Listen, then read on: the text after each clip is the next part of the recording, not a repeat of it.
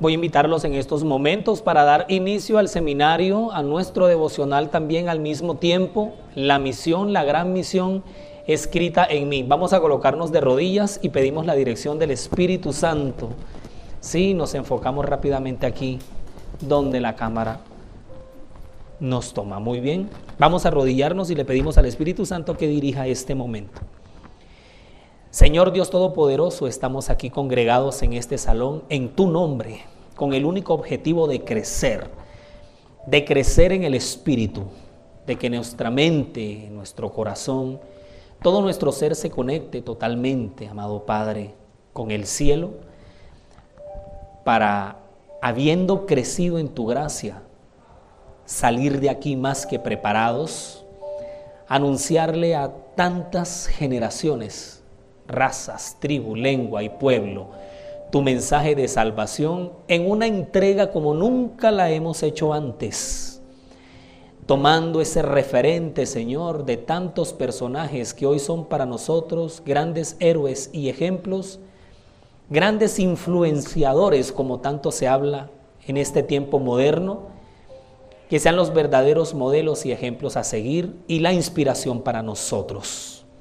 La gran comisión escrita en mí es el espacio que desarrollamos a continuación, para lo cual te rogamos, Señor, que nuestra mente esté absolutamente conectada con el mensaje que se va a impartir desde este salón.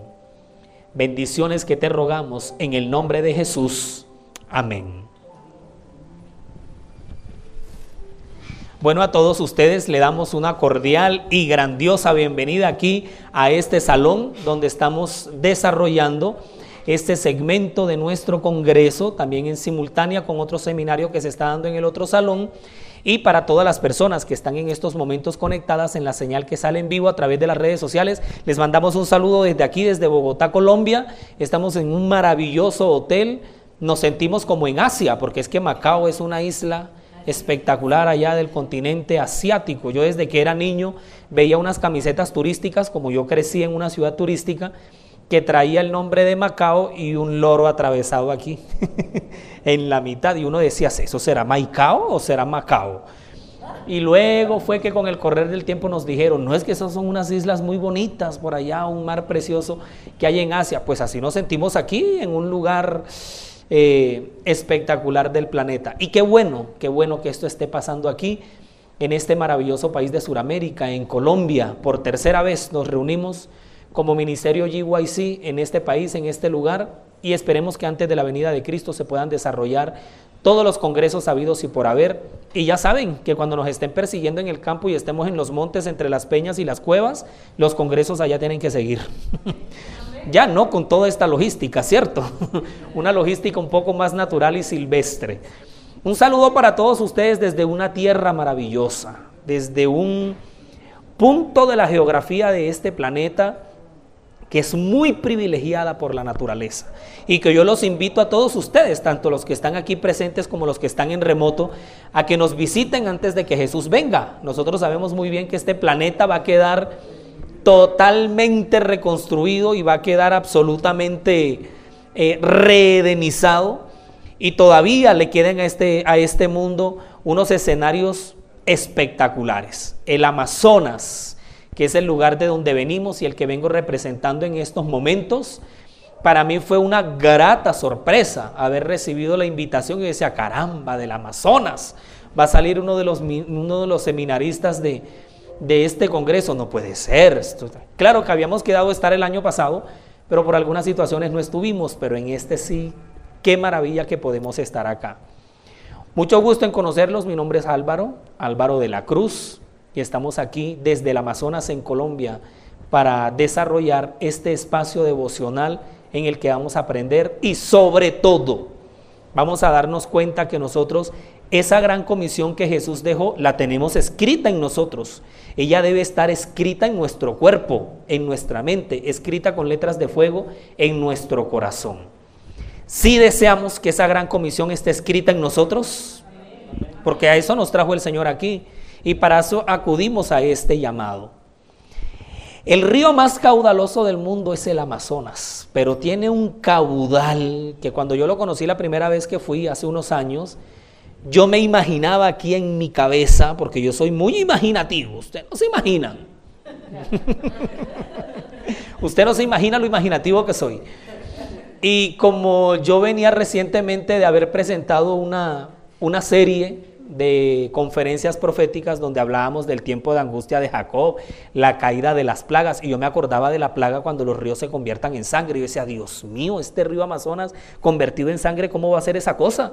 Eso va a ser una cosa dantesca. Usted se asoma al río Amazonas y usted no sabe dónde sale tanta agua, y fluye agua, y fluye el agua. Bueno, en estos momentos estamos saliendo del verano, un verano bastante inclemente, y hay secciones del río donde queda seco y se forma una playa espectacular y la gente va a bañarse como si fuera playa. ¿Ya se lo están imaginando? Ah, bueno. Entonces no, no nos conformemos con imaginárnoslo. Hay que ir al Amazonas. Muy bien. Este río baña varios países y donde quiera que él llega, este país, eh, cada país tiene un departamento que se llama Amazonas. Tú vas a encontrar un Amazonas en Venezuela, cuya capital es Amazonas. Amazonas, Amazonas. Sí, en Venezuela hay un, departamento que se llama así. Resulta que en Brasil lo vas a encontrar también. Está el Amazonas de Brasil, el estado cuya capital es cuál, ¿alguien se acuerda? Manaos. Donde el COVID se ensañó con una furia terrible. Entonces está Amazonas, Brasil, capital Manaos. Pero cuando ya el Amazonas toca territorio peruano, ya cambia de nombre. Ahora el río se llama Loreto. Y el departamento se llama Loreto, cuya capital es una ciudad muy bonita y muy icónica, se llama Iquitos, donde se hacen unos viajes por río en unos ferries espectaculares, una cosa maravillosa. Y ya en nuestro país, el Amazonas, la capital es Leticia. Entonces tenemos ahí cuatro departamentos pegaditos. Bueno, Venezuela sí está un poco más alejado. Y a esta zona se le llama la zona de la triple frontera porque están tres ciudades viéndose frente con frente y, prácticamente las tres ciudades cohabitan, que son Tabatinga, Brasil, Leticia de Colombia y Santa Rosa de Perú. Para pasar a Tabatinga es como cruzar una calle. Ya usted ya estoy en Perú. Entonces ahí cambia todo, cambia el idioma, cambia la policía, cambian las leyes, cambia todo. Usted cruza nada más un pedacito del río y ya está en Santa Rosa. Entonces es un lugar precioso donde habitan 33, 32 etnias indígenas con una cantidad de dialectos. Cuando vayas río abajo por Loreto, por Perú, ese tramo del Amazonas que es peruano, te vas a encontrar con una cantidad de comunidades indígenas, con una cosmovisión, un sistema de vida, unas formas, unas costumbres, un... No, eso es, eso es un universo ancestral donde el mensaje adventista está llegando. Hace pocos meses se inauguró una estación de radio perteneciente al Sistema Sonoro Mundial de Radio Mundial Adventista, AWR. Ella queda en, Santa Rosa, queda la estación, y su, su, su señal es emitida a todo este territorio del trapecio amazónico y la idea es que el Evangelio se empiece, el mensaje adventista empieza a predicarse en las lenguas ticuna, huitoto, que son las más representativas de estas comunidades ancestrales. ¿Les gustaría vivir una experiencia así? ¿Les encantaría estar algún tiempo como misioneros en ese lugar, llevando el Evangelio, predicándole a esas personas? Cuando tú llegas a Leticia, obviamente te vas a encontrar con un sistema de vida muy parecido en el que tú has crecido. Por supuesto que hay calles, hay carros, las personas se visten como se visten, bueno, de acuerdo al clima, ¿no? Pero cuando ya caminas por esas comunidades te vas a encontrar con una cantidad de realidades y de verdad, que aunque a mí ya me quedan unos meses ahí estando, sé que el resto de mi vida me va a doler mucho haber salido de allá porque la experiencia es grandiosa. Aparte de Michael y de Ricardo, que es un amazónico nativo que nos está acompañando, natural del Amazonas, ¿quién? Mírenlo ahí, ahí está Ricardito, no, nos está acompañando en el equipo técnico del ministerio. Levanten la mano. Y los que están ahí también en el chat escriban. ¿Quiénes conocen el Amazonas? A ver, mano arriba. Uy, pero uno, dos, tres, muy bien, bajen la mano y se vinieron. Allá es muy difícil querer salir. es una experiencia muy hermosa. Así que GYC, las puertas están abiertas del trapecio amazónico para cuando querramos desarrollar eh, una experiencia misionera y de verdad que se necesitan. Bueno, y ya como último punto así para que conozcan de dónde venimos, cómo es eso allá, tenemos una escuela de misioneros que un programa misionero de la Iglesia Adventista en México implantó en el Amazonas. En el kilómetro 13 se está, bueno, ya está formada, se está fortaleciendo. Hay como especie de un internado de jóvenes voluntarios que se van a preparar para hacer la obra en el Amazonas. Eso lo están dirigiendo desde Bélice. Y regularmente los, los jefes misioneros vienen a, supervisar el trabajo que estos misioneros locales están haciendo. Tenemos una pareja de misioneros ahí y todo el tiempo están circulando misioneros. Ellos van a hacer sus prácticas ocho meses, un año, un año y medio y viven esa experiencia. Por eso ese territorio de los kilómetros, que ya es comunidad selvática indígena, se está desarrollando bastante. Así que cuando el Señor encomendó que la misión llegara a toda tribu, ¿cierto? Ahí estaban todos estos lugares. Es muy fácil y bastante ventajoso que el mensaje de Cristo llegue a comunidades como estas, pero resulta que estas comunidades ancestrales hacen parte de un país y un continente que es cristiano, porque Colombia y, y América es un país, es un lugar, un territorio en el mundo cristiano, pero que será de esas comunidades ancestrales en Malí, en Somalia, en las de África, en Asia, en las islas del Pacífico, donde el nombre de Jesús ni siquiera resuena. Por lo menos nuestras comunidades han sido cercanas al cristianismo. Así que el Señor nos llama a que esta comisión se escriba en nosotros. Vamos a repasar en este momento y ustedes también allá tengan la amabilidad de abrir sus Biblias y vamos al libro de Isaías, este mensaje, este texto que vamos a leer a continuación Anoche, un permisito y me desplazo por acá un momento. Anoche precisamente lo mencionaron, pero ahora vamos a adentrarnos en él. Ay, este pasaje que vamos a leer duele en el alma.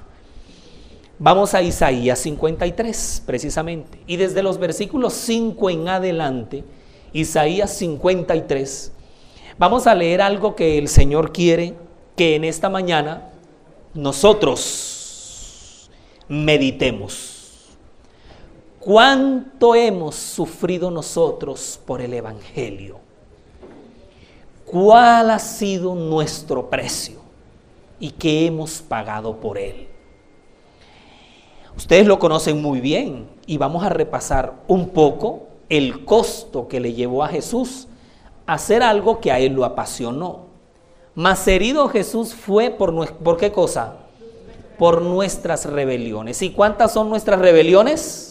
Cantidades, molido por nuestros pecados. Ernesto Macauslan, que ya descansa en paz y que a alguno de ustedes les debe sonar su nombre, fue un cronista muy famoso en este país de Barranquilla. Él hizo unas crónicas, su, su, especialidad periodística era la crónica y él manejó unas crónicas que todavía causan pasión cuando las vemos en las redes. Saben que cuando a él le preguntaron en el año 2004, cuando La Pasión de Cristo, dirigida por Mel Gibson, estaba reventando las taquillas de cine. Él dijo, yo me acuerdo, me acuerdo de esa entrevista. Él dijo que a la pasión de Cristo le había parecido aburrida porque no había sido fiel al relato bíblico. Mientras que otras opiniones decían que eran amarillistas, que a uno se le irizaban los vellos, otros decían que era para llorar. A Ernesto Macauslan, que era una opinión de renombre y de pesos pesados en este país, esa versión le pareció aburrida. Él decía, yo en ningún momento veo ahí una actuación, por lo menos en efectos especiales, donde el actor quede molido. y uno tan apasionado por la película y escucha un famoso decir eso, uno queda así como, ah". ¿sí o no? Entonces él decía, a mí me parece aburrida, porque fiel al relato bíblico no es. Jesús quedó molido, quedó acabado, eso prácticamente era una masa de carne y el deseo de todas las gentes también nos, pues, nos proyecta unas imágenes bastante fuertes molido por nuestros pecados, el castigo de nuestra paz fue sobre él. Y por su llaga, ¿qué pasó? Nosotros estamos aquí precisamente curados por el sacrificio de Jesús. Vamos al versículo 6, nos dice, todos nosotros nos descarriamos, todos nos descarriamos. Cada cual se apartó por su camino mas Jehová cargó en él el pecado de quién? De todos nosotros. Siete. Angustiado él, por lo menos esto es lo que nos dice esta versión que estamos utilizando acá. Mire la terminología, que el vocabulario que usa. Angustiado él y afligido. ¿Qué hizo el Señor Jesús en su pasión? O mejor dicho, ¿qué no hizo? No abrió su boca. Como cordero fue llevado al matadero y como oveja delante de sus trasquiladores. ¿Qué pasó? Enmudeció y no abrió su boca. Versículo 8. La palabra de Dios termina aquí diciendo, de la cárcel y del juicio fue quitado. Y su generación, ¿quién la contará? Porque cortado fue de la tierra de los vivientes por la rebelión de mi pueblo, y ahí terminamos, fue herido. ¿Qué le costó o cuánto le costó a Jesús cumplir la misión que él mismo asumió? ¿Usted cómo me contestaría esa respuesta? Esa pregunta. ¿Qué le costó? ¿Cuánto le costó? ¿Cuál fue el precio? ¿Y qué precio estamos dispuestos a pagar? Este congreso tiene un nombre, uff, el título que tiene, escrito en mí. Y Dios nos ha llamado precisamente porque nosotros después de este congreso tenemos que salir de aquí a continuar con la, porque para eso estamos acá.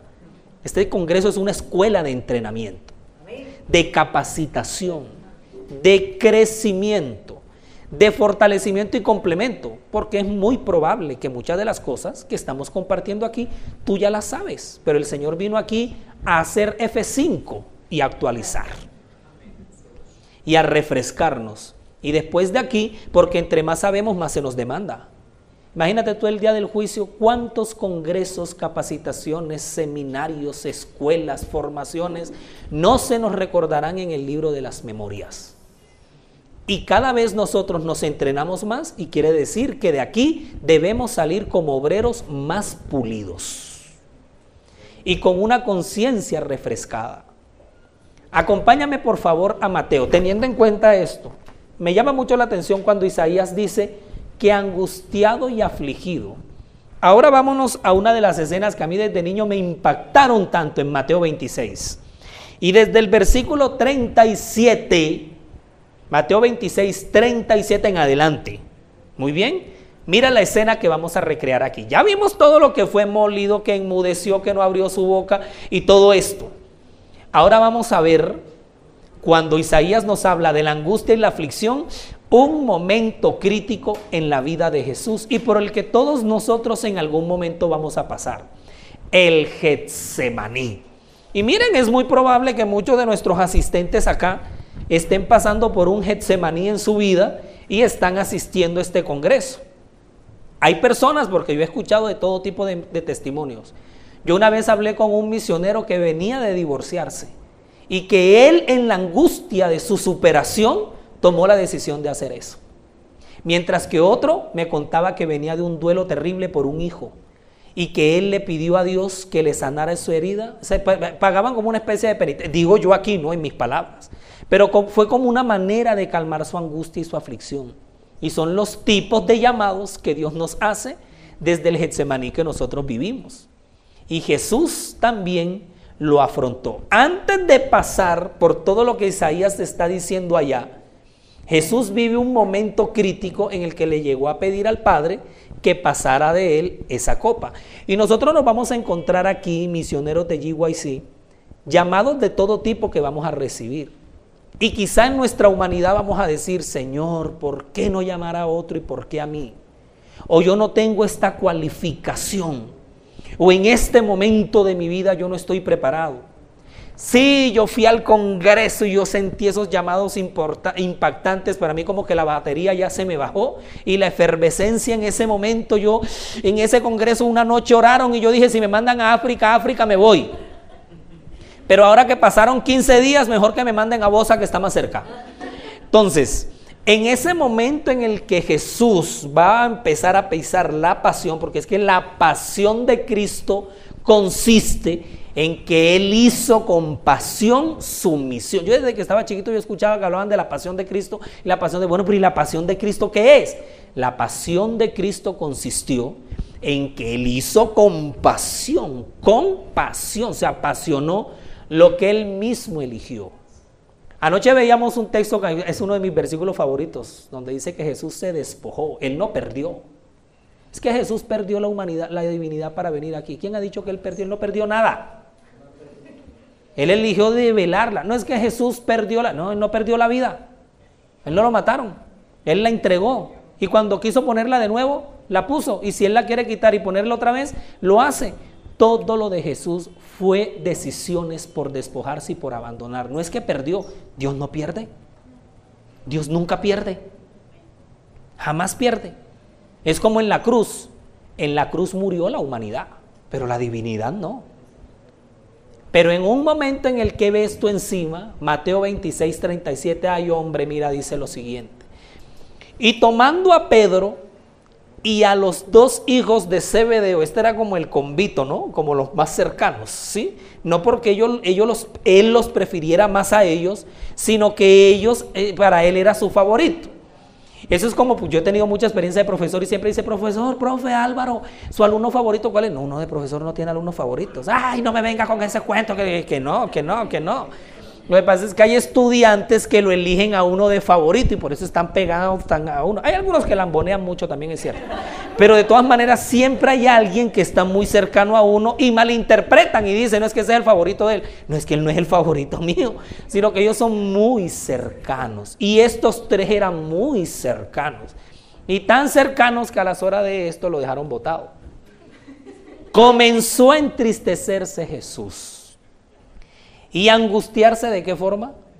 En gran manera. Acuérdense que Isaías allá lanzó una expresión que decía angustiado y afligido. Jesús, angustiado, afligido, en su humanidad comenzó a entristecerse y angustiarse en gran manera. Ahora mira la escena cómo se torna todavía más dura. En el versículo 39 nos dice, Jesús les dice a los tres, mi alma está muy triste y hasta la muerte. O sea, esta era una tristeza y una depresión que uno se quiere morir. Cuando invade una aflicción de espíritu, uno desea desaparecer. Quedaos aquí y velad conmigo. Jesús les pide un favor. Pero ¿cómo le pagan ellos con ese favor? Es muy duro y es preciso. Ustedes saben que en WhatsApp existen toda clase de stickers donde tú le manifiestas al otro que vas a orar. ¿Sí o no? Eso hay de todo desde ángeles, niños, de todo, hasta payasos han salido. Unidos en oración, orando somos más fuertes, estamos contigo, estamos orando. Y uno ni se acuerda qué fue lo que le pidieron a uno para orar. Entonces Jesús está pidiendo un favor aquí, oren por mí. Y hay mucha gente que cuando tú te vas a la misión se queda orando. Y se quedan orando por ti. Y tú necesitas de esas oraciones, porque o de no Jesús no les pide ese favor. Y es bueno siempre pedirle a alguien que se mantenga. Yo tengo muchos testimonios con eso. Yo he hecho cadenas de oración por horas, donde le he pedido a personas muy allegadas a mí, mira, yo necesito que tú te conectes conmigo a la una de la tarde a las siete de la noche por tres días. Ay, eso. No te puedo decir. Yo necesito que te conectes conmigo. La conexión en oración. Pues Jesús está haciendo una oración, una conexión en cadena aquí. Porque Él necesitaba que oraran por Él. Y nosotros de verdad que necesitamos que oremos por nosotros. Nosotros como misioneros de GYC vamos a pasar muchos vamos a pisar muchos territorios donde se necesita literalmente que oren por nosotros. Incluso al momento de decir, ¿sabe qué? No me mande plata, yo no necesito plata, yo lo que necesito son sus oraciones. Claro, y la gente te va a decir, no es que oraciones es lo que tengo, yo plata no tengo. eso, eso es lo que te voy a, me estás pidiendo lo que yo te puedo dar pero usted me puede dar lo más grande que, puede ofrecerme. Y aquí Jesús está pidiendo eso, porque Él puede decir, mientras yo estoy orando aquí, vayan y hablen con fulano, vayan y pídanle a no sé quién que tiene palanca allá, allá está José de Arimatea, está Nicodemo, Él me conoce, mientras yo oro aquí, vayan a ver si Él me puede palanquear allá con Poncio Pilato. No, Jesús se pone a orar como nosotros hoy tenemos esa necesidad de orar. Y aquí, cuando Él les dice, vamos a proyectar nuevamente, quedaos aquí y velad conmigo. Y velad conmigo en el versículo 38. En el 39, miren ustedes lo que sucede aquí. Mira que les está diciendo que mi alma está muy triste. Y para ellos tenía que ser traumático escuchar a su maestro decir eso. Eso está como hace años. Yo estaba viviendo una tusa terrible. Para los que no saben allá que es una tusa, es un despecho cuando la novia lo deja a uno, mejor dicho, ¿sí? Y yo recuerdo que yo le dije a una de mis mejores amigas de la universidad, y amiga, mira, ahora por mí, porque... y ella me llegó a decir, Álvaro, me asustas, yo nunca te he visto así, yo no me te imagina, yo no te imaginaba a ti viviendo una situación así, sí, amiga, te estoy escribiendo aquí porque los nervios, esa era cuando la época del famoso Windows Live Messenger. Te calculen ustedes cuánto tiempo ha pasado. Entonces ella me decía, no puedo creerlo, si yo te conozco, tú eres muy alegre, muy de eso. No, pues fíjate, las tusas nos dan a nosotros los alegres también. Entonces para ellos tuvo que haber sido muy teso tener que escuchar a Jesús decir, y verlo, verlo así. Ahora usted ve a Jesús y ellos ven a, ven a Jesús yéndose un poco más adelante, se postró sobre su rostro. ¿Cuándo encuentras a, a Jesús tú orando así? Son contadas las situaciones postrar en, su rostro. ¿Cómo, ¿Cómo, es esa posición? ¿Cómo se la imaginan ustedes? ¿Cómo? ¿Cómo?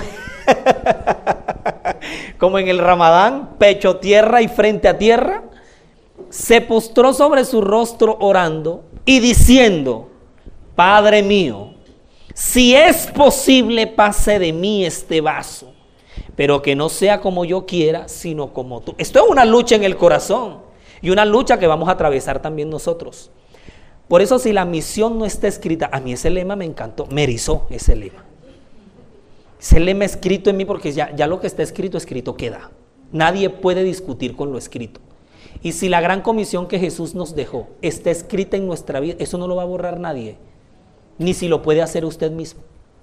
Porque eso es un pacto que se hizo con Dios. Pero cuando Jesús está viviendo, vamos al 40, esta situación personal, cuando él regresa, vino a sus discípulos y ¿qué pasó? ¿Usted sabe lo desmoralizado que debió sentirse Jesús aquí? Porque aquí hay una lucha entre la humanidad y la divinidad. Depender en esa conexión, pero al mismo tiempo el medio no favorece. ¿Usted sabe lo que es escuchar y, que empiecen a decir, no, nosotros vamos, no, pero yo no voy, no, yo tampoco voy, no, yo tampoco voy? Y usted dice, pero ¿y entonces el equipo dónde quedó? O sea, quedé yo solo. Pero si íbamos todos, después del Congreso estábamos todos animados. Y resulta que ahora se lanzó un llamado y ¿cuántos quedamos? Entonces la gente empieza a divulgar, a decir, no, quedaron tres pelagatos. ¿Por qué pelagatos? No, que eso quedaron cuatro gatos. ¿Y qué culpa tienen los gatos?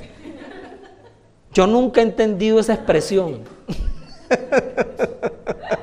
nunca la he entendido. ¿Ah? Y eso sí que andan en banda. Los encontró durmiendo. ¿Qué puedes pensar tú? Ellos entendieron muy bien esto, porque mira más adelante, cuando Pedro y Pablo están encarcelados, ¿qué se quedó haciendo la iglesia?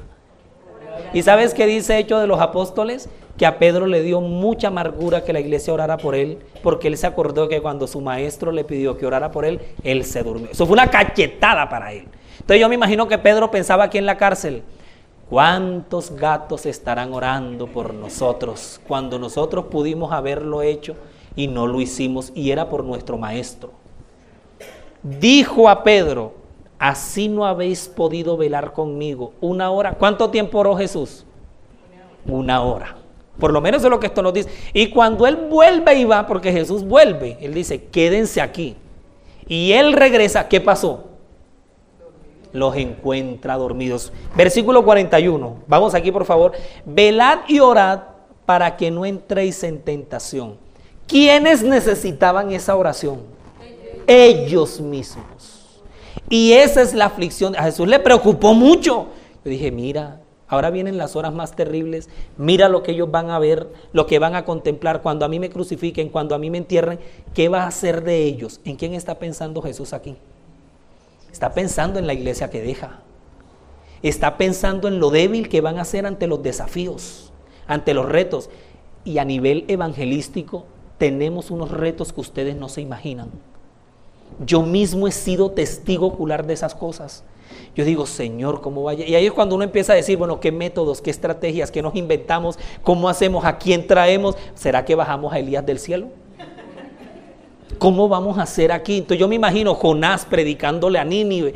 Pero bueno, Nínive y Jonás tenían el mismo idioma, pero aquí tenemos 32 etnias con lenguas ancestrales.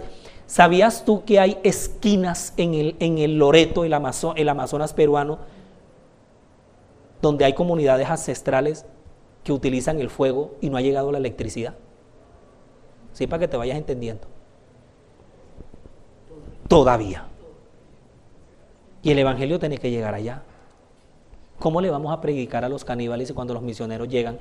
El, mañana sábado, cuando veamos la iglesia indestructible y los 178 años del juicio investigador, porque este congreso cayó en la fecha denominacional más importante de esta iglesia. Oye, ¿cómo se alinean los astros? No, ¿cuál astros? ¿Cómo se alinean, cómo, cómo las cosas del espíritu encajan? vamos a ver así de refilón. Algún día me haré un podcast especial de este hombre, la experiencia de Jorge Patton, el que le fue a predicar a los caníbales. Y la historia denominacional dice que 32 veces recibió ataques de caníbales. Pero después de la 33 no supimos de él. O sea, hay un misterio, no se sabe si finalmente se lo comieron. De verdad que esta obra tiene unos desafíos grandísimos. Y por eso Jesús dice aquí, ¿saben qué? Velen para que no entren en tentación. Y de verdad que hay desafíos grandes. Tuve una, amiga, ella se fue para, ahora se me olvida el nombre del país africano donde ella se fue, un año con la Asociación General de estos misioneros de ultramar. Ella se va como odontóloga a un lugar que unos grupitos que la iglesia adventista tiene. Ella me decía, Álvaro, tú puedes creer que hay seres humanos en este planeta donde el nombre de Jesús no les dice nada ni siquiera por farándula, ni siquiera por, cultura general. Porque nosotros no aceptamos a Francisco como el vicario de Cristo, pero sabemos quién es. Nosotros por lo menos hemos escuchado hablar de Mahoma y sabemos en un mínimo quién fue ese hombre. Pero que lleguemos a latitudes del territorio de este planeta donde el nombre de Jesús no les diga, ¿y ese quién es? Y ahí es cuando yo me pregunto, Adriana, que la gente dice que Cristo está a las puertas, y de verdaderamente que está a las puertas. Pero ¿qué va a hacer? Y yo me pregunto, y yo no sé si la pregunta esté bien, ¿qué va a hacer Dios para que esa gente conozca? Ahora, y no es solamente conocer, porque hay un trabajo de conversión que hacer. Tú puedes irte ahora al Amazonas y hacer una actividad de impacto y de testificación. ¿Y qué? ¿Y después qué? ¿Y tú sabes lo que es que un indígena llegue a la mente de Cristo? De pronto hay un indígena que me está viendo y es familiar. Al indígena le encanta que le den. Por lo menos el del Amazonas es así. Tú no llegues allá a predicar el Evangelio con las manos vacías. Y si tú vuelves la segunda vez con las manos vacías, ya usted no pasa de la lección 2 de la fe de Jesús. Y pueda que a todo le esté diciendo amén, sí, cómo no, pero tú no sabes si él está asimilando. Ahora tiene que haber un proceso también de desculturalización y de desaprendizaje de todo lo que trae. Así como los judíos duraron tantos años desjudaizándose y todavía conservaban algunas cosas que el apóstol Pablo le llamaba los rudimentos, porque todavía seguían con eso. Nosotros hemos, hemos venido a este congreso, pero ya estamos comprendiendo la magnitud y la dimensión de la necesidad que hay en el mundo una cosa tesa, de una cosa astronómica. Pero para eso vamos a salir de aquí. Si surge en estos momentos el cupo, la oportunidad de ir a predicar a donde sea, ¿tú te irías? A donde sea, repito. Si, me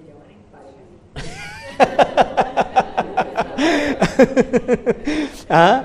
Porque acuérdate de dónde vino Jesús. El territorio más difícil para evangelizar y hacer la obra lo tuvo Cristo. Porque Él se vino del cielo perfecto. Dejó las majestades del cielo. ¿Qué precio hemos pagado nosotros? ¿Cuánto nos ha costado esto? Vamos a hacer en estos momentos una actividad en parejas, así como dijo Adriana, vamos a emparejarnos ya en este momento. Vamos ahí, busque su pareja que vamos a hacer una actividad. Y los que están allá, por favor, vayan siguiendo las instrucciones busque la pareja. Vamos a tener un pequeño diálogo de unos minutos. Muy bien, vamos, busquemos pareja. pareja misionera de esta actividad.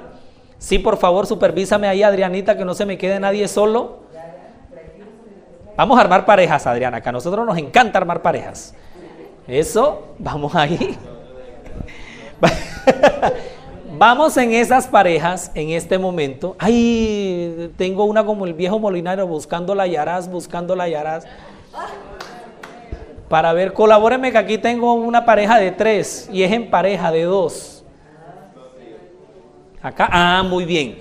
Vamos a dialogar en estos momentos. Escuchen las instrucciones. Acuérdense que yo soy es pedagogo. Lo mío es la pedagogía. Muy bien. Entonces, esos son solamente unos minutos. El resto de la clase vamos a aprender haciendo. Muy bien, eso se llama competencias. Y que cuando salgamos de allá pongamos en práctica lo que aprendimos, porque entonces el aprendizaje ¿dónde queda? Ese es aprendizaje por competencias. El de Jesús, porque ese fue el modelo pedagógico de él. Claro, Jesús te dijo, yo te enseño y te doy todo esto, pero es para que vayas y hagas. Eso es ser competente. En parejas vamos a dialogar de acuerdo a lo que tú has vivido en el Evangelio, ¿qué ha sido lo más difícil por el Evangelio que tú has sufrido? Vamos a compartir experiencia ahí, por favor.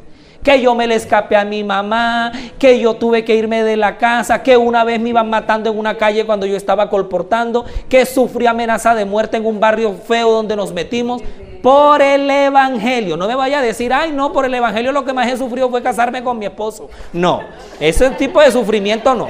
Vamos es por la obra, por predicar. Vamos ahí, por favor.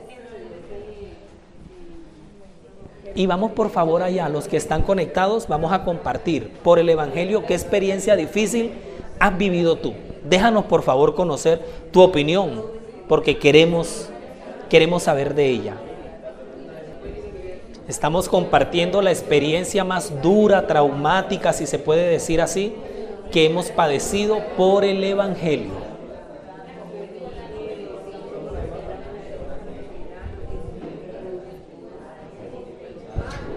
Michael, vamos preparando segunda de Corintios 11, 22. Vamos terminando, vamos concluyendo. Segunda de Corintios 11, 22. Listo, fin de la actividad y vamos a retornar la atención acá al frente. No, yo sé que eso es para escribir un libro. Ah, dos minutos de reposición, vamos a ir. Dos minutos, dos minutos más, eso, démosle. Fin de la actividad, muy bien, sí, yo sé que ese testimonio es como para escribir un libro, ¿cierto? Cerramos ahí y recuperamos entonces la atención acá al frente. Cuando tuve mi primera experiencia de colportaje en un pueblito del departamento de Nariño llamado El Charco Nariño, salimos vivos mis compañeros ahí de milagro, porque el conflicto armado ahí nos estaba comprometiendo. Y hubo una noche donde los cuatro, no había luz, porque nos quitaban la luz mediodía, o podía ser en la mañana o en la noche, y precisamente el día que vivimos ese crisol era en la noche. Y nosotros los cuatro nos arrodillamos y le entregamos nuestra vida a Dios. Señor, si el que va a venir, que nos está amenazando, va a levantar esta casa a plomo, nosotros te entregamos nuestra vida a ti. No sabemos si vamos a amanecer. Porque en esa zona el que llegaba a hacer obra misiones tenía que pedir permiso y nosotros llegamos de la noche a la mañana, usábamos unos chalecos negros incluso que decía IATPA, Servicio de Educación, Hogar y Salud, y no hablamos con el, el, el jefe mandamás. Y eso fue una cosa tremenda, pero bueno, fue un riesgo bastante grande y hoy me acuerdo y me río, pero en ese momento no. Voy a abrir el micrófono para alguien que quiera compartir una experiencia que le escuchó a su compañero y que ahora a nivel de plenaria nos las desea compartir rápidamente. ¿A quién le gustaría? Ah, aquí tenemos una voluntaria, muy bien, mucha atención. Eh, me gustó escuchar el testimonio de... le gustó el testimonio. Porque ella creció en el Evangelio y cuenta, pues me interesa mucho porque mis hijos han crecido en el Evangelio. Ella pues sufrió eh, como un Evangelio tergiversado, un Evangelio impuesto. ¿sí? Entonces eso fue lo que, lo que más sufrió por el Evangelio, que fue un Evangelio impuesto. y que, que se empezó a desanimar, bueno, en el colegio donde iba, todos los compañeros eran diferentes, diferentes la cuestionaban, bueno, ¿por qué es así? ¿Por qué se pone eso? ¿Por qué vive así? Porque todo era diferente y entonces ella se vio señalada y cuestionada por todos sus compañeros de clase y eso también empezó a verse y a notarse y llegó un momento en el cual dijo, no, pero yo como que también quiero ser como ellos, más bien, mejor quiero ser como ellos. Pero pues para contar el testimonio, pues a lo largo de la vida, ella pudo, tuvo la gracia de regresar, o sea, se apartó, se fue apartando por ver todo una, un evangelio mal, mal eh, enseñado, ¿sí? así como creo que todos hemos eh, aprendido mal. Entonces, pues a pesar de eso, eh, ya después conocí como la verdad del Evangelio y por la gracia de Dios. Wow, no, y no creas, tener un choque con, la, con nuestro propio mensaje o en la manera de presentarlo. Yo he sido capellán de niños, jóvenes y adolescentes y créeme que un libro de esa naturaleza le haría muy bien a un chico de esta edad. ¿Quién más quiere compartir en este momento? Escuchemos otro. Yo ahí vi a varios que lloraban, que reían, que se gozaban. Entonces ahora háganos reír, llorar o gozar. ¿A quién le gustaría compartir? Muy bien, ahora le devuelve. Excelente. Pero también le pregunté el nombre porque... Fueron derecho al testimonio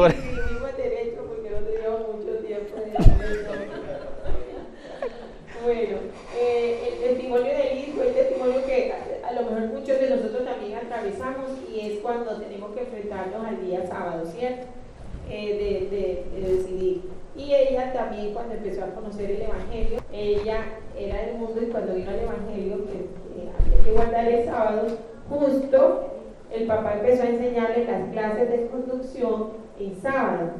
Y bueno, ella no pudo aprender a conducir y dice que él ahora no sabe conducir, entonces tiene que aprender y Dios le va a dar la fuerza para conducir.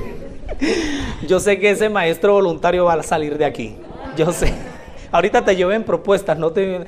No, quién sabe. Eh, dentro de la cotidianidad hay cosas, detalles donde nosotros padecemos persecución y nosotros mismos no lo vemos así.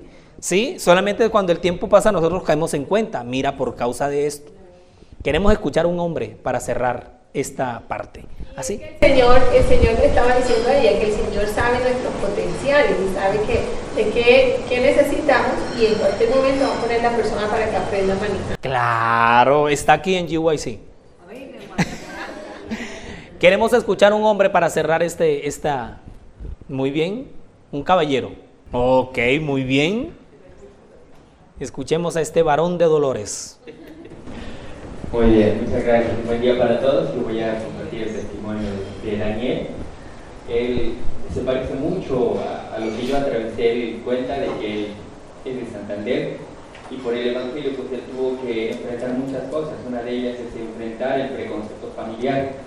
Muchas veces este, cuando nosotros nos entregamos al Señor, pues la familia muchas veces no lo aprueba, lo cuestiona y justamente él atravesó todo eso, tuvo que enfrentar todo ese preconcepto, burlas, críticas de la familia a la que él ama, ¿no? Y hasta el día de hoy él sigue orando.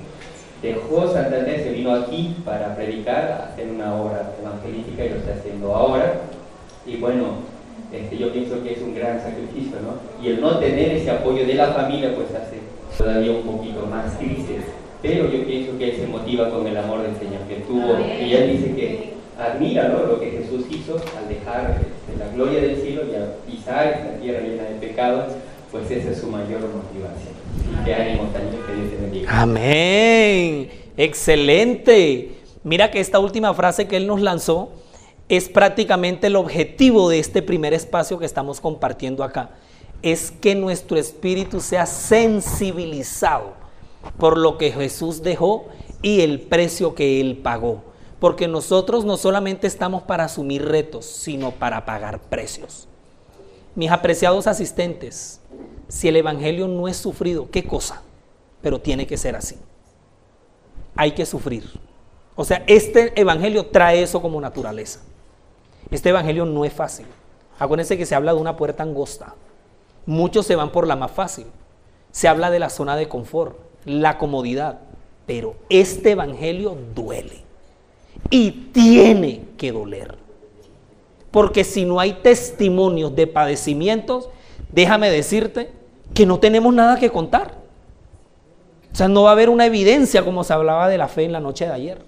Ese tema de ayer, o sea, Dios lo colocó como el primero que abrió esto, porque era primero lo primero. Porque acuérdate que, sí, eso estuvo bien hecho. Para Jesús venir aquí, tenía que tener una entrega total y una conexión. ¿Cómo vas a escaparte tú de tu casa? ¿Cómo vas tú a enfrentar el bullying por la diferencia de creencias? ¿Cómo vas a dejar tú de decidir? Entonces no aprendo a manejar, punto. Si no hay una conexión espiritual, o sea, no hay padecimiento, porque yo me puedo entrar a sufrir y a padecer, pero con un corazón no convertido. Bueno, ahora agarrémonos de la silla porque el remate que viene a continuación en este espacio va a ser de locos. Usted dirá de locos, pero esto es un seminario, esto no, es un psiquiátrico. Vamos a continuación a segunda de Corintios 11, 22. Vean con atención lo siguiente. Aquí está hablando Pablo y si le preguntamos a Pablo que nos dé el testimonio, Pablito, ¿tú me puedes contar qué has sufrido por el Evangelio, Pablo? ¿Qué nos podría responder Pablo? ¿Sufrió el hombre? ¿Padeció? Se entregó. Y mira lo que él mismo nos dice. Aquí el capítulo ya está empezado, pero mira lo que nos dice. Son hebreos, él le está hablando a los corintios, que los corintios eran unos canzones. Pobrecito el pastor que le tocó la iglesia de Corinto. Eso fue a padecer por el Evangelio, le cuento.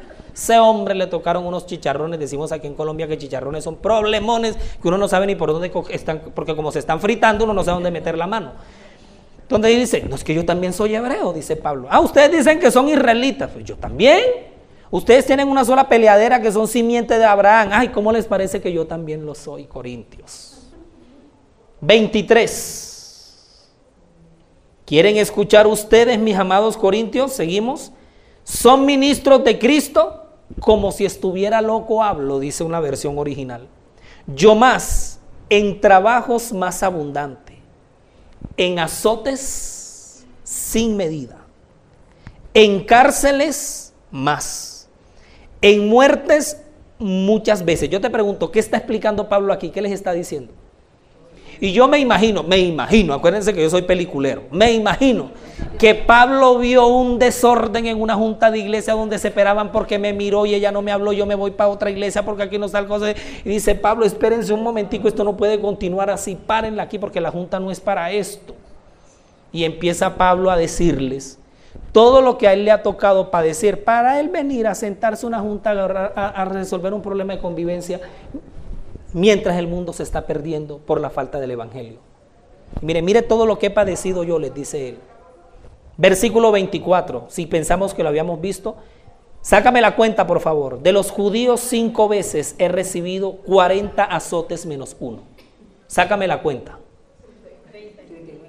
Pero de los cinco veces 40 azotes menos uno. ¿Cuánto es la, la, multiplicación? Ajá. 199 azotes. Pues 4 por 5, 200. O sea, 40 por 5. Nosotros somos misioneros, pero matemáticos nada, hermano. 40 azotes, 40, 39 por 5, ¿cuánto es? 195. Ah, pues que con calculadora cualquiera. Mira, este, ¿cómo es que es toda esta cantidad de azotes? Mira lo que padece. Ahora, si nosotros nos vamos a la manera de azotar los judíos, a los cristianos conversos, nos ponemos a llorar aquí. A Pablo, esa espalda se la azotaron sobre heridas ya cicatrizadas. ¿Sabes lo que es ya tener una, una, herida seca y volver? Y ustedes se acuerdan de los azotes. Si hacemos un poco de historia. Esas polainas que prácticamente eran como cuero de neumático, que tenían esos balines en la punta y los balines tenían como especies de cornillos. Ellos entraban y rasgaban la carne. Pablo quedó con los huesos al aire. Y no una vez, 40 veces. Y esto lo padeció Pablo, ¿por qué? Ahora, por amor al Evangelio, por amor. Ahora, ¿recuerdas tú los testimonios que acabamos de compartir? ¿Cuál se parece a este?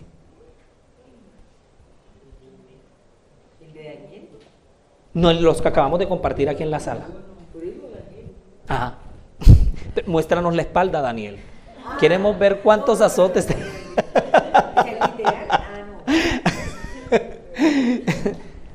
El testimonio del apóstol Pablo por causa de la persecución fue una cosa terrible. Uno escucha a Pablo decir esto, ¿y cuánto hemos padecido nosotros? No hemos padecido. No hemos padecido. Y él termina aquí, versículo 25, mira lo que nos dice. De los judíos cinco veces, ¿cierto? Ahora el 25 nos dice lo siguiente, 40 azotes menos uno multiplicado por... Tres veces he sido azotado con varios. Usted dirá, ay, tres veces. Ah, uno, uno hecho aquí, sí o no. Solamente tres. Pero ¿de quién? Estamos hablando del imperio romano. Y se azotaba a los esclavos con varas hasta que, se, hasta que los mataban. O sea, no lo mataron la primera vez, la segunda vez tampoco lo lograron matar, en el tercer azote con vara tampoco lo lograron matar. Una vez fui apedreado, tres veces he padecido naufragio, una noche y un día he estado en lo profundo de la mar. Seguimos, versículo 26. En caminos muchas veces, peligros de ríos, y eso que allá no está el río Amazonas donde estaba Pablo, para decir que lo naufragó Peligros de ladrones. Sí, porque es que no es solamente cruzar un río, que la anaconda, que la piraña, que todo esto, claro. Peligros de los de mi nación. Peligros de los inconversos que eran los gentiles. Peligros en la ciudad, peligros en el desierto. O sea, mira todo lo que atravesó él. Mira, mira, es que Pablo llega hasta España. Peligros en el desierto, peligros en el mar y el peor de los peligros, ¿Cómo termina abajo? Claro que estos son los falsos. Él se está refiriendo. Peligros entre falsos hermanos. ¿Tú sabes cuántos mismos de su congregación quisieron vender? porque a Pablo el imperio romano le puso precio a su cabeza. O sea, con Pablo prácticamente tenían un se busca. Peligros entre falsos hermanos. Seguimos el 27, ¿cómo termina? En trabajo y fatiga, en muchas vigilias, en hambre y sed en muchos ayunos, yo creo que hasta forzados le tocó a este hombre, en frío y en qué más, ya hasta la indignidad de la miseria humana. Y el versículo 28, Pablo termina así, sin otras cosas además, lo que sobre mí se agolpa cada día, ¿qué cosa? La versión original dice la preocupación de todas las iglesias, o encima de toda la persecución que he padecido, sobre la espalda y los hombros de Pablo pesaba el pastoreo y la administración de las iglesias hasta ese momento conocidas. Dios en esta mañana nos está permitiendo que este espíritu que nosotros tenemos se parta y se sensibilice ante la necesidad astronómica que tiene el mundo de Dios. Porque este es solamente el ejemplo del apóstol Pablo. Aquí nos hace falta una lista larga por tomar. Este es solamente Pablo la punta de la lanza. Por eso es que Dios nos ha llamado en esta mañana a que la misión que Jesús dejó en la gran comisión esté escrita. Porque te pregunto, cuando Jesús resucita en la mañana, después de los azotes y todo lo que pasa, ¿cómo quedó el cuerpo de Jesús? ¿Cómo tenía el cuerpo Pablo cuando murió? Ese hombre tenía cicatrices hasta, en los talones tenía que tener cicatrices. Es lo que le dice al mundo y es lo que le cuenta al mundo. Esas son las huellas que él tiene, las que pueden hablar. Porque Pablo puede llegar ahora y sentarse aquí en el Congreso de GYC y Pablo dice, yo no necesito dar ningún sermón, se quita la camisa y dice, mírenme, este es mi sermón. Las llevo escritas. Pablo sí tenía la misión escrita en él. O sea, el lema de este congreso, él la tuvo hasta físicamente. ¿Cuánto estamos dispuestos nosotros? Y los sacrificios que nosotros hacemos. Algo tan sencillo como salir a un culto una noche que está lloviendo. Eso para nosotros es un sacrificio extremo. Pasar de un extremo del norte al sur para ir a dar un estudio bíblico, a un congreso, a la iglesia, apoyar a la iglesia en los cultos, eso para muchas personas es un sacrificio extremo. Tener que madrugarle algo, algo tan sencillo como aceptar un cargo, para una persona es un sacrificio extremo. Pero miremos el ejemplo de Pablo, pero sobre todo el de Jesús. No estimó el ser igual a Dios como cosa que aferrarse, sino que se despojó a sí mismo. El Espíritu Santo en esta mañana nos está haciendo un llamado muy bonito y muy hermoso. Y es que esta misión la tengamos escrita. Y quizás nosotros decimos, sí, yo me le rebeldicé a mi mamá, yo me le, me le rebeldicé al esposo, pero tú no has pasado por desiertos, no has atravesado ríos, no te han azotado 50 veces, 5 veces, 3 azotes con varas. Esta gente padeció. Yo los invito desde ya para que no nos perdamos el seminario 170, 178 años del Gran Chasco. Y vamos a revisar las experiencias y los testimonios de esos pioneros que no teniendo nada, lo entregaron todo. Nos gustaría a todos nosotros que la comisión de Cristo esté escrita en nosotros. Si nos gustaría tener testimonios de este nivel, ¿sí? Tú no sabes que a los congresos de la Asociación General que se hacen cada cinco años, los misioneros de ultramar van y ellos tienen un puesto especial. Y ha ido gente sin brazos, sin piernas, sin un dedo, sin un ojo, quema, de todo lo que han pasado porque el misionero de ultramar adquiere una misión a lo que venga. Y ellos en todos los congresos se sientan en un lugar especial y los testimonios son para ponerse a llorar. El Señor quiere de nosotros no que nos desangremos y nos decapitemos, sino para que nos sensibilicemos que en realidad hasta hoy no hemos padecido la gran cosa. Y el Evangelio trae un componente de sufrimiento. Vamos a arrodillarnos y vamos a pedirle al perdón al Señor, porque en lugar de padecer lo que hemos hecho es quejarnos, evadir, evitar, no aceptar. Pero yo sé que de este Congreso van a salir grandes decisiones y misiones que están frente a nosotros. Oremos. Te damos gracias Señor porque más que un seminario tú nos has desarrollado un devocional precioso mirando a la cruz donde está el Salvador del mundo, magullado, molido, desangrado hasta la última gota, un apóstol Pablo que nos dejó de herencia un testimonio grandioso de padecimientos de los cuales nosotros no llevamos el mínimo porcentaje. Pero estamos aquí, Señor, capacitándonos y cayendo en cuenta que la predicación del Evangelio trae consigo un componente grande de sufrimiento y padecimientos. Quizá no nos vamos a lanzar al amarillismo del sufrimiento, pero sí a caer en cuenta que hasta el día de hoy no hemos sufrido nada. Y pretendemos evitar sufrimientos tan pequeños que en realidad no son nada cuando estamos llamados a retos grandes. Bendice Señor la programación que continúa, todos estos seminarios y encuentros y que podamos estar más cerca de ti a medida que avancemos en cada una de las partes de este Congreso. Bendiciones que te rogamos en el nombre de Jesús. Amén. Esta presentación fue brindada por Audioverse, una página web dedicada a esparcir la palabra de Dios a través de sermones gratuitos y mucho más. Si quisiera saber más de Audioverse o si le gustaría escuchar más sermones, por favor visite www.audioverse.org.